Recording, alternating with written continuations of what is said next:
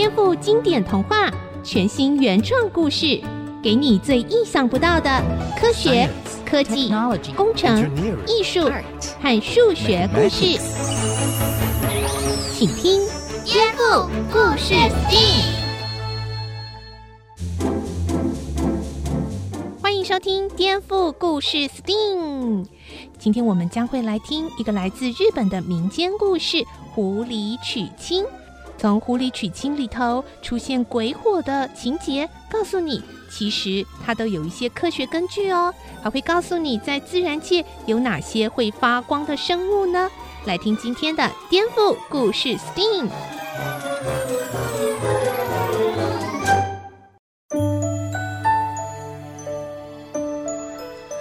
银浊秋光冷画屏，青罗小扇扑流萤。天阶夜色凉如水，我看牵牛织女星。嗯，这是杜牧的秋夕。哎，小月，你怎么这么有兴致啊？突然开始吟诗了呢？这是老师今天念给我们听的。以前的人好浪漫，还会用小圆扇追萤火虫，怎么抓得到啊？哦，我们小时候啊是要用网子抓，那就抓得到啦。抓到以后呢，放进罐子里，就变成发光的灯笼喽。啊，这样不是没有空气吗？呃，对啊，隔天萤火虫就死了。哎呦，这样好残忍哦。哎，这样做的确很不对。不过小时候不懂事嘛，现在后悔也没办法啦。所以这边讲一下啊、呃，绝对不可以跟蒸汽哥哥小时候一样哦。现在都很少看见萤火虫了吼。嗯。因为现代都市啊不适合萤火虫的生存，比方土地开发啊就破坏了萤火虫住的地方。那你知道吗？晚上很多灯光啊，好亮好亮哦，就干扰萤火虫它求偶啊、嗯，就是他们要结婚生小孩啊。嗯、啊，连河岸边呢都变成水泥的，让萤火虫没有那个土堤啊，就是土壤啊可以化蛹和产卵，所以萤火虫就越来越少喽。嗯。现在世界上很多地方的萤火虫都面临生存浩劫，但是也有一些国家开始富裕工作咯、哦、像是日本啊，有些地方每到萤火虫成虫出现的季节，那些沿着溪边的住家在入夜之后会把拉门窗帘拉下来，把室内的灯光挡住，不去干扰水沟旁边萤火虫的求偶行为哦。在台湾也有一些富裕的地区还能看到萤火虫哦。好想看看萤火虫哦，晚上看一定很漂亮，像是地上的星星。说到这个，你们有听过狐狸娶亲的日本传说吗？狐狸娶老婆吗？嗯，有些日本地区传说晚上会遇到狐狸的迎亲队伍，整排迎亲队伍提着灯笼，在伸手不见五指的漆黑道路前进，远远望去也很像你说的地上的星星。哇，我也想看。不过对以前的日本人来说，有些人却是很害怕看到哦。为什么？因为以前有些人传说，如果看到狐狸娶亲会有不幸。为什么啊？因为啊，传说狐狸娶亲的时候，周围那些是鬼火啊。蒸汽哥哥不要吓人了。对不起对不起啊，其实我也不相信这个，我用科学来说明哈，让你们放心。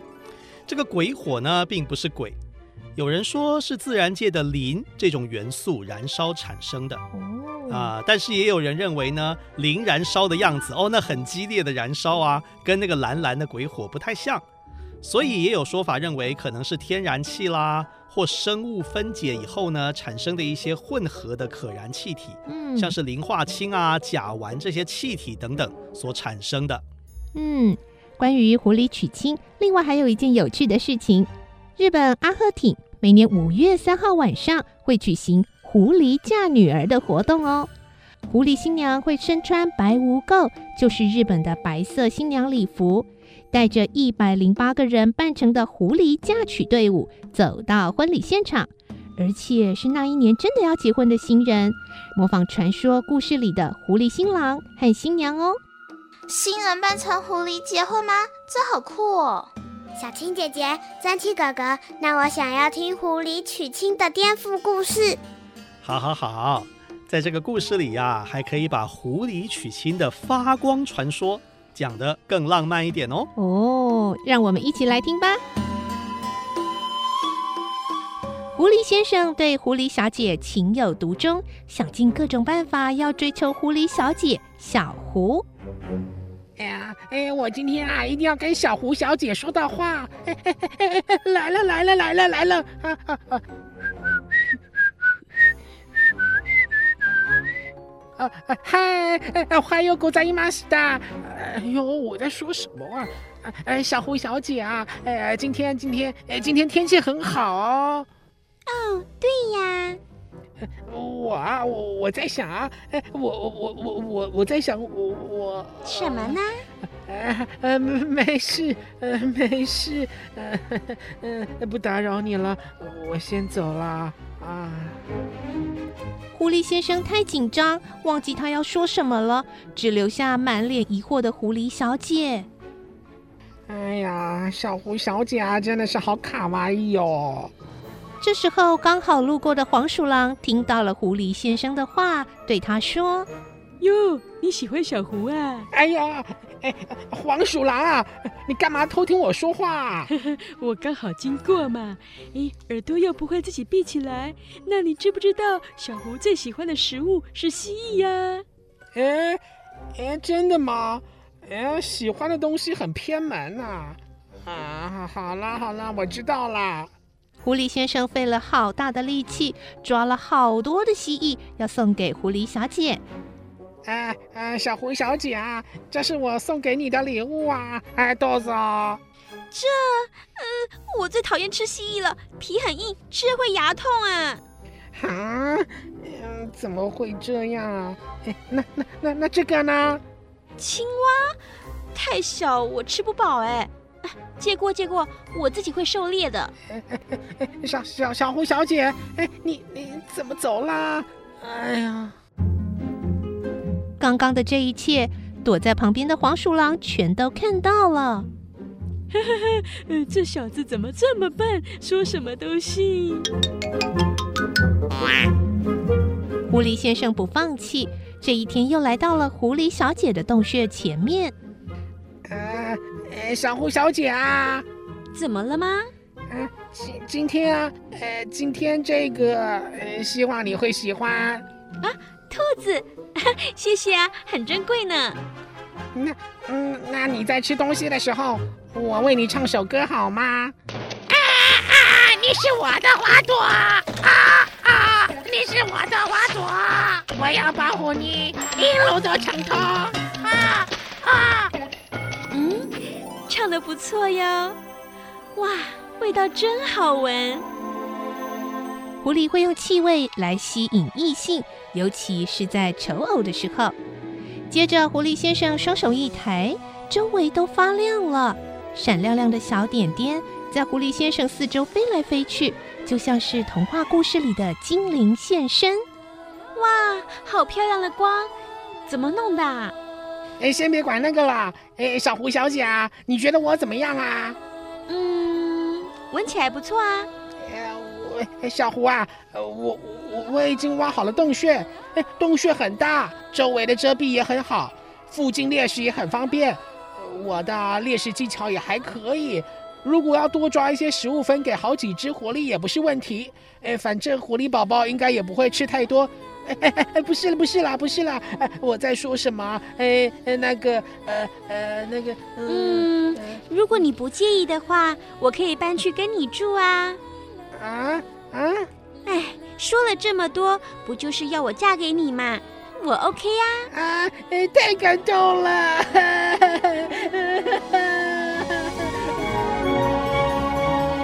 木讷的狐狸先生追求成功，小狐小姐答应嫁给他了。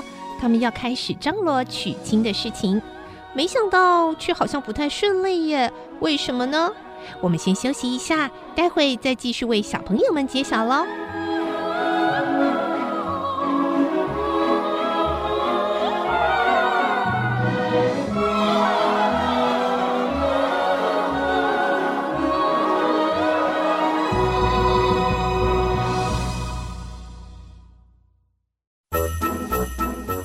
说，狐狸先生跟小狐小姐开始准备婚礼，到处邀请动物们，可是却不太顺利。猫头鹰啊，哎，我想邀请你在我的迎亲队伍里面做乐手，请问可以吗？嗯，我很喜欢你的咕咕声呢，听起来让人好平静。我我我我有点不太舒服，可能没办法去了。嗯啊啊！你生病了吗？哎呀，看你都把骨头吐出来了，请好好休息吧。呃、啊啊，好的。嗯，好可惜哦。没有关系啊，我等一下去问夜莺，请他为我们唱歌。哎哎，刺猬来啦！哎呀，刺猬啊，我迎亲那一天，可以请你一起参加迎娶队伍吗？呃，这这个不瞒您说，对于那种东西，哎，我是有点怕怕的。哎呀，你怕什么东西啊？呃，是怕结婚还是怕迎娶队伍呢？哎呀，这这个我不好说，不好说啦，你问狸猫先生好了啦。嘿，真奇怪。狸猫先生你好啊！哎呀，是狐狸呀！狸猫先生，嗯、哎，我正想邀请你来做我们的证婚长老。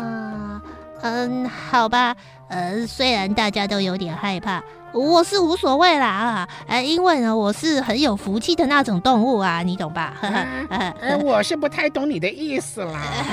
啊，鬼火这种东西啊，我活到这个年纪啊，也不是没有见过的啦。呵，啊，什么鬼火呢？狸猫先生，你在说什么呀？呃，传说中我爷爷啊，也是放一片叶子在头上，啊，翻一下就可以变身了。哎呀，狸猫先生，你今天到底是怎么啦？你说的话我完全都不明白啊！哎呀，狐狸呀、啊，嗯，我我就直说了。呃，你和狐狸小姐求婚那天晚上，那个那个一点一点发亮的，哎哎那个。这个是鬼火吗？哎哎哎！什么鬼火啊？啊你你不要再骗我们了啦！啊，有一个姓黄的朋友告诉我们的啦。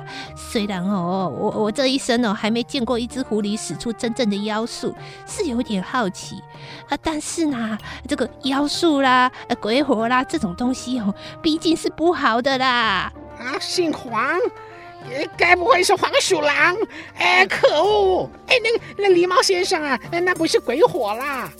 狸猫先生，是啊，那不是鬼火啦，呃、那那那那只是一些发光的小点点。呃，真的吗？是的，狸猫先生，呃、请务必相信，狐狸先生不会施展妖术的。啊！哎呀，请狸猫先生一定要来参加我的迎亲！啊、哎，拜托啦！哎呀，我根本不知道怎么使用鬼火。哎呀，我要以我亲族白狐狸来发誓。呃啊，都讲成这样子了，啊，好吧，啊，我就相信你们的啦。最后，动物们半信半疑的参加了婚礼。迎亲那天，狐狸小姐穿着日本传统的新娘礼服白无垢，非常美丽的走在队伍的前端。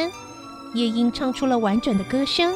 突然之间，发光的小点点从森林的四面八方钻出来，动物们都吓坏了。呜呜呜！就说是鬼火，就说我不要来了。啊、亏我还假装生病啊！啊，等等，要不得，要不得！狐狸一族太狡猾了。呃，我刺猬身上都是刺啦，不要咬我啦！呃，鬼火、欸哦！我夜莺好害怕，这真是太恐怖了！啊！救命啊！救命啊！救命啊！救命啊！救命啊！哎哎哎！大家安静啊！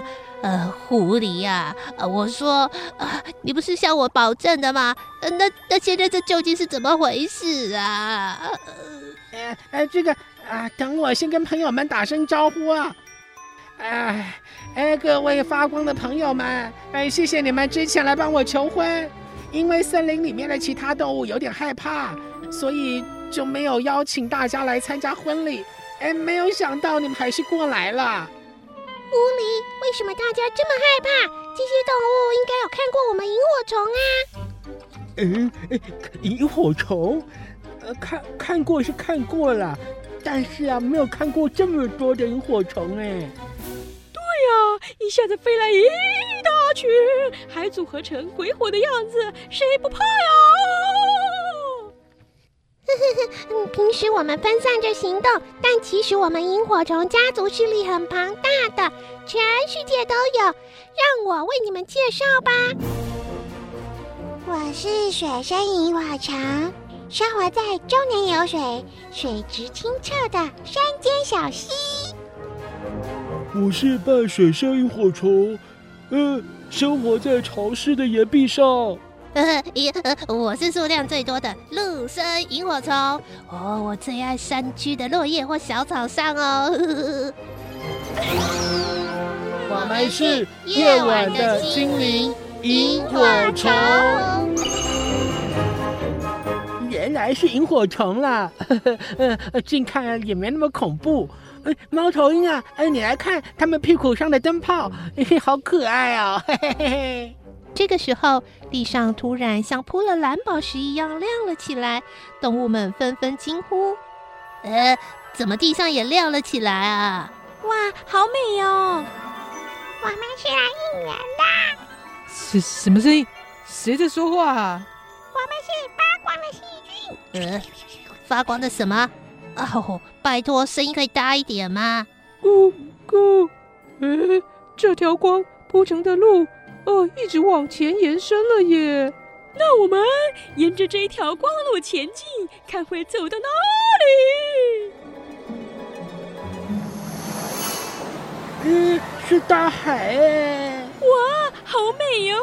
海里有浮浮沉沉的光球。呃，狐狸呀、啊，呃，难道说你真的，你真的求了神来帮忙吗？啊、呃，不是的，呃，狸猫先生，这个是水母发出的荧光，哦、呃，它们啊是大海的生物啊、哦。动物们看着发光的海岸，海面变成烟火一样的绚烂，有星光点点的夜光藻，红色、蓝色、绿色，在海面浮沉开花的水母、萤火鱿鱼、海葵，就像是欣赏了一场夏日庆典。真是太美喽！呃，我活到这把年纪啊，呃，从来都没有见过这种景象，真是太壮观了，简直就是黑夜里的白昼啊！这是我们送你的结婚贺礼，光的祝福。哎呀哎呀，真的好美哦！呃、真的谢谢大家、呃，谢谢各位发光的生物朋友。呃，狸猫先生，这些会发光的，其实都是我的好朋友。我请他们来帮我求婚，没有想到最后被谣传成我会妖术。嗯，真相大白啦！原来不是狐狸的鬼火啊！对不起啊，真的误会你了。这也不能怪我们啊，哎，毕竟这些生物我们以前也没看过呢。要不是黄鼠狼乱说话，我们也不会那么害怕、啊，对不对？嗯，我黄鼠狼，你过来。你为什么要乱散布谣言呢？哎，狸猫先生，你评评理呀！我跟狐狸都是单身，我的外表也玉树临风的，为什么他可以结婚，而我不行呢？哎，呃，那你也不可以因为这样嫉妒就胡闹啊！对啊，还骗我说小狐小姐喜欢吃蜥蜴、嗯、啊！哪里知道我说什么你都信啊！可恶哎！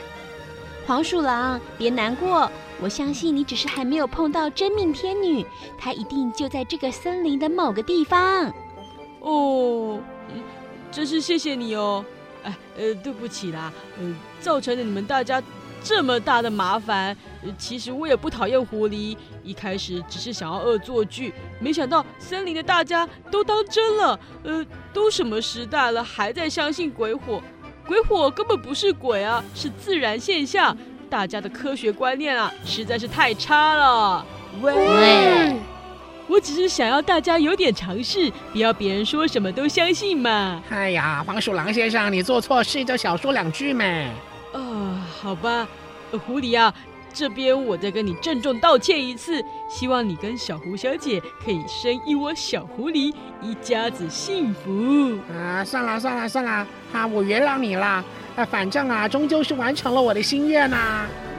好了好了，呵呵，呃，虽然呢过程是有点乌龙啦，不过结局很圆满哦，呵呵。那现在就来进行婚礼最后的一个步骤。好，我狸猫在此宣布，狐狸先生和狐狸小姐结为连理，共度一生，你们愿意吗？我愿意。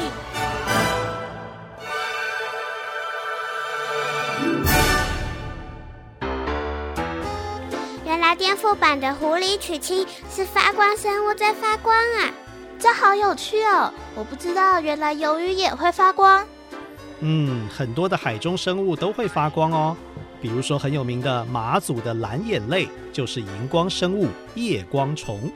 蒸汽哥哥，那你以前抓到萤火虫的时候，它的屁股会不会像灯泡一样烫烫的呀？嗯，这个萤火虫啊发的其实不是荧光，是冷光啦。在萤火虫的这个腹部呢有一个发光器、哦、里面有一些 很, 很特殊的化学物质，包括一个叫冷光素啊，这个化学上叫做一种醛类啊，你不用知道醛类是什么，反正有一个会发冷光的冷光素啊，这样想。还有一个冷光素酶，通常我们讲这个酶啊是酵素的意思，它就是一种可以把刚刚那个冷光素氧化的酵素哦。还有一种，哇，这个听起来更深奥一点，难一点哦，叫做还原型的黄素单核苷酸。好，反正呢你就想说，哎，这一堆复杂的化学物质啊，冷光素、冷光素酶、这个黄素单核苷酸和我们空气中的氧气这个氧啊作用产生化学反应，就产生亮光咯。那这个光啊从这个萤火虫的反射细胞反射，再从它透明的这个表皮透射出来、哦、我们就会看到光咯。这样的绿光的发光效率很高，所以它很亮，但是并不会感觉到很烫呢。原来如此啊！不过啊，虽然蒸汽哥哥懂得一点点，但是术业有专攻嘛，关于这些发光现象，还是要请更专业的老师做详细的说明，就请他为我们解释吧。好，各位大朋友小朋友，蒸汽哥哥今天非常荣幸来到中兴大学的昆虫系哦，为大家访问到昆虫系的戴淑梅主任。哇，主任亲自出马为我们解答一些重要的昆虫方面的问题，很有趣。我们今天故事里面讲到萤火虫，那大家听到萤火虫萤萤萤这个字就以为它跟荧光有关系，到底是不是这样呢？我们是不是可以请主任解释一下昆虫或者是一些发光生物它们的原理？大家好，那有关于大家以为萤火虫发的是荧光，那事实上它是一种冷光，是一种生物冷光，它跟荧光是不一样的哈。那生物冷光它必须要有两个基本的元素，第一个叫做冷光素，第二个叫做冷光素酵素或冷光素酶，酶意思就是一种可以分解物质的酵素。在萤火虫体内它就具备有这样的冷光素跟这个冷光素酶啊，所以它加上氧，你有这个酵素还有冷光素，它就可以把它分解成另外一个东西，然后释出冷光哈、啊，所以它是一个化学反应。但是我们讲到荧光就不一样了啊，荧光它有两种，一种是化学物质的荧光物质啊，另外一种叫做荧光蛋白。好，荧光蛋白哪些生物里面有呢？比如说我们讲那个水母啊，或者是海葵哈，水母里面它有所谓的绿荧光蛋白，那海葵有红荧光蛋白。那这些蛋白质呢，它吸收比如说是紫外线啊或 X-ray 啦哈，那它这个蛋白质会被激发，或者是一些荧光物质被激发以后，它会再释出一个在可见光范围的释出来，那个叫就叫荧光。那这种荧光它是短暂的，就是说你有光源在那边激发这个物质或蛋白质，它才会释出可见光范围的波长，好，很快的它就消失不见了。所以它跟我们萤火虫里面的冷光系统是不一样的哈，冷光系统是要有化学反应的哈，要有冷光素、冷光素酶。那除了萤火虫，安康鱼也有，还有一些细菌也有。那细菌的系统我们比较清楚，除了会产生冷光素酶的基因已经知道哈，怎么合成这个冷光素的一些基因也知道，那它就可以应用在生物检测器去检测一些我们环境里面的污染源。比较可惜的，萤火虫里面的冷光系统呢、啊，我们知道它的冷光束酶，但是我们不知道它的那个冷光束是怎么合成的哈，在萤火虫的系统还不知道，那细菌的系统都知道，所以它有进一步的应用。所以像刚刚讲到某些水母，它是荧光蛋白啊，发出荧光，所以它在晚上要发光就不容易了，因为晚上没什么光源啊，它是不是反而不容易发出荧光啊？这是很好的问题，不过我刚讲它是吸收紫外线嘛，还有电磁波，像 X-ray 等等的。那你说晚上有没有呢？我们的大气层里面其实充满了各式各样的电磁波辐射，那我相信也许还是有的啦。非常谢谢。本节目由文化部影视及流行音乐产业局补助制播。